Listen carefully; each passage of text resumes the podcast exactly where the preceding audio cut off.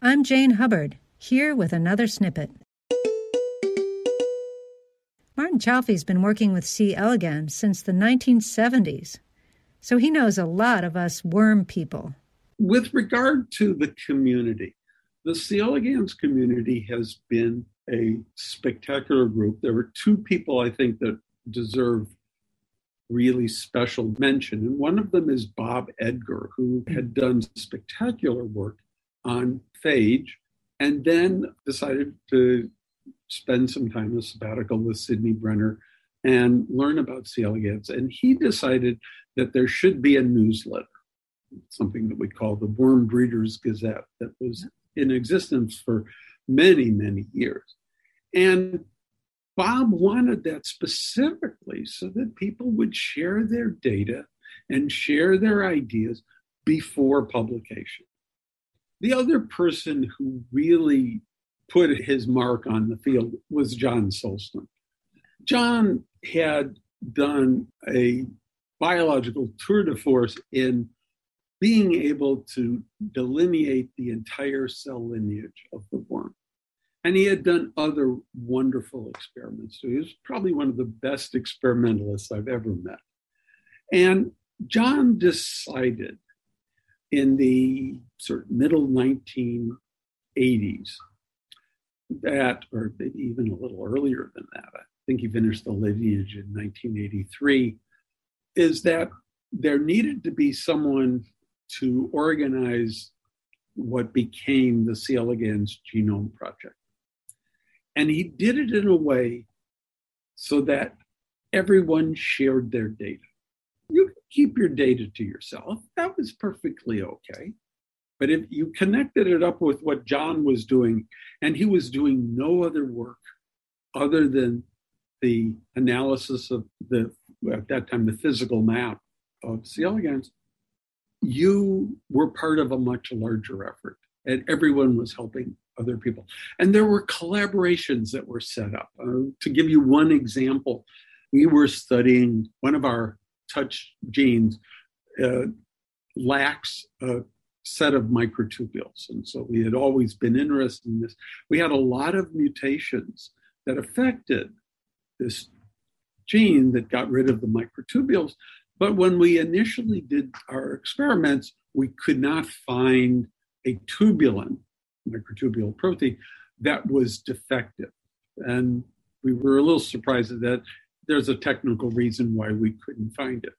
But as we were doing our genetic experiments and we had transposon mutations or transposons inserted into the genes, there had also been uh, some work by Joe Culotti's group who had been looking specifically at the beta tubulins. And Joe Culotti sent a clone of his beta tubulin to the group in Cambridge, England, that John Sulston and Alan Coulson were in charge of, and they started to analyze it. And at the same time, Tom Blumenthal was working on a gene that was a gene needed for yolk protein. Well, it turns out that he had contacted Donna Albertson to see if she could figure out which chromosome his yolk protein gene was. And she was able to do it. She was doing some in situ hybridization. Now, all of this doesn't look like it's connected, but it's actually all connected because it turned out that the same clones that Joe Culotti's beta tubulin was on was where the yolk protein gene was, which Donna had known was on the X chromosome in the middle. And that was happened to be where our gene was as well. And when we tested their gene in our system, sure enough, with the transposon, it gave one size band. With the transposon gone, it gave a different size band.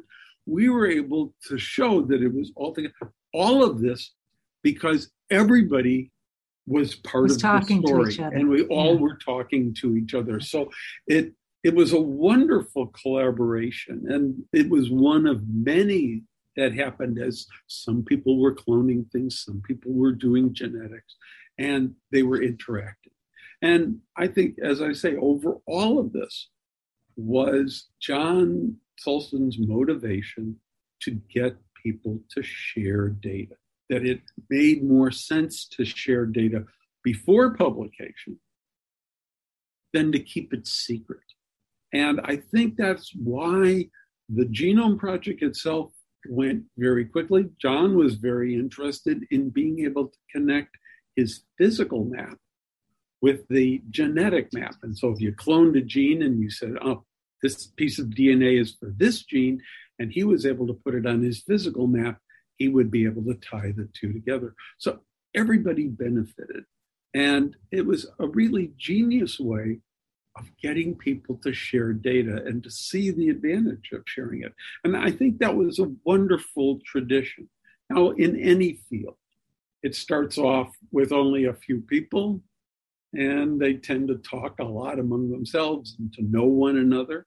As the fields get larger and larger, it's a little harder to know who all the postdocs are, or the graduate students, or who's descended from who in, in what field. And when you start to get hundreds and hundreds of people, it becomes harder.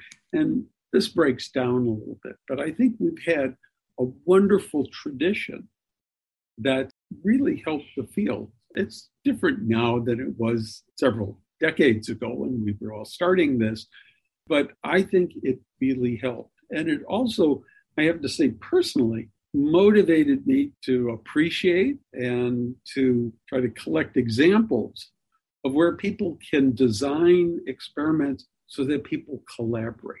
And I think there have been a number of examples where setting up collaborations have helped. But certainly it was my training in C. elegans that started me in this way.